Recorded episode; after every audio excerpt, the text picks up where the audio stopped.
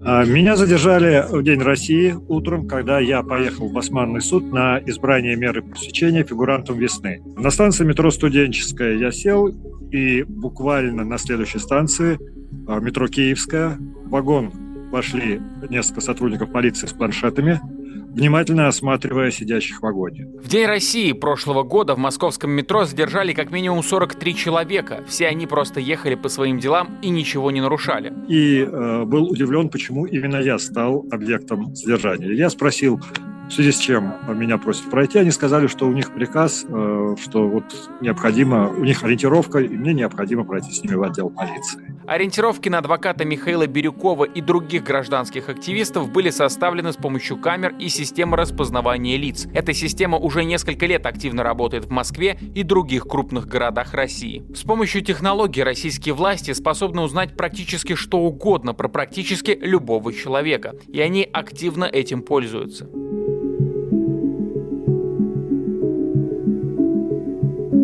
Прошлом году Москва заняла седьмое место в мире по количеству камер наблюдения на человека, Петербург – десятое. Перед ними несколько китайских городов. Сейчас китайской полиции достаточно 7 минут, чтобы вычислить и задержать любого подозреваемого, а искусственный интеллект делит общество на безопасных, нормальных и опасных граждан на основе данных с камер. О том, что власти России активно наблюдают за гражданами, знают почти все, но не все представляют реальный масштаб этой слежки. Система распознавания лиц работает в Москве 17 года. Один из разработчиков NT Club – российская компания. Система умеет распознавать не только лица, но и силуэты. Артем Зинатулин прошлым летом провел расследование о том, как эта компания связана с российской властью. По его мнению, с помощью технологии NT Club были неправомерно задержаны тысячи людей. Это компания, которая получила наибольшее количество, во-первых, государственных контрактов на эту тему, во-вторых, э, занимался э, этим наибольшее количество времени в России. То есть уже с 2017 года по всем интервью основателей и технического директора понятно, что они работают именно над этим, и что планы по внедрению очень широкие и в Москве, и в регионах. Например, конкретно там, в Татарстане это там, второй по интегрированности город э, с их системами.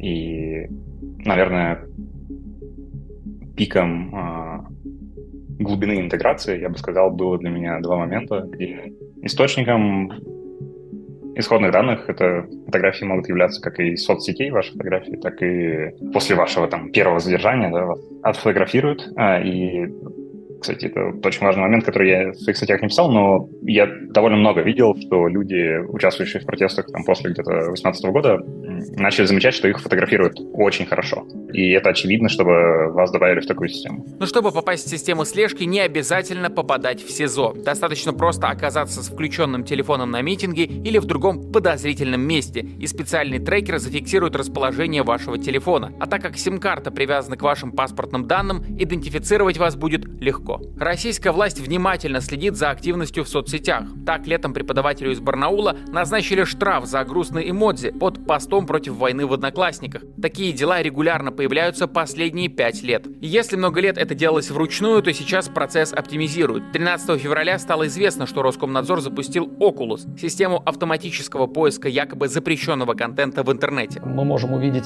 рост количества выявленных публикаций до десятков, если не сотен тысяч, в общем-то, случаев. Почему? Потому что наши правоохранительные органы в рамках административного судопроизводства э, считают длящимся правонарушением публикацию, в том числе и совершенную 5, 10, 15, 20 лет назад. Еще одна свежая новость из цифрового ГУЛАГа. ФСБ получил доступ к базам данных клиентов платежной системы Киви. Это значит, что любые платежи и переводы станут еще более прозрачны. Изменить она может работу э, с большими данными, э, упростить работу э, той же Федеральной службы безопасности с большими данными. Теперь а, оперативнику а, нет необходимости а, по одному вытягивать подозрительных лиц и искать их связи друг с другом, а появляется,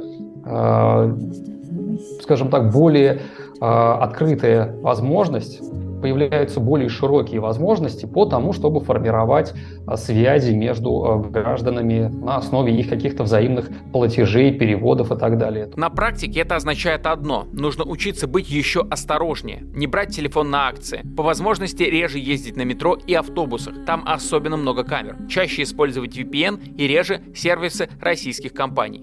Яндекс является просто вообще огромным источником информации. Ну, это, это база о том, что вы смотрите а, там, на кинопоиске, что вы ищете в браузере, что вы читаете в браузере, какая у вас почта. А, я в Яндекс Почте работал какое-то время. А, я не утверждаю, что Яндекс сливает эту информацию, да, потому что таких инсайдов у меня жестких нет, но я знаю, что Яндекс точно выдает ее по первому запросу любого там полицейского, который просто ковырялся себя в носу. Вот, к сожалению, это теперь так работает в России. И а, то количество и объем информации, который есть у Яндекса, у граждан России, это вот это мне прям холодный пот кидает. Э, если это соединить с э, там, поиском активистов, еще чего-то, это пересажать всех очень легко.